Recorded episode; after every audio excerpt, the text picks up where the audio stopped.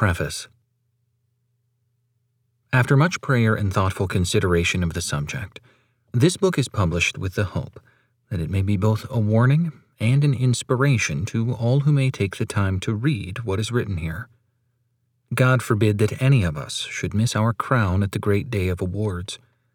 God grant that we may all receive the full reward. No claim is made to literary excellence, but it is claimed, first, that in the presentation of these subjects to my own people, they were kind enough to say that they had been greatly awakened. Secondly, that these sermons, as far as they appeal to the unsaved, have been used by God to lead many to decide for Christ. To Him be all the praise. The two companion books, and Peter and Kadesh Barnea, have been so graciously received and so widely read that I am encouraged to believe that this book may also be helpful to many. If one child of God is inspired to better service, and if one poor lost sinner is led to Christ, I will never cease to praise him for the privilege he has given me of preparing these messages.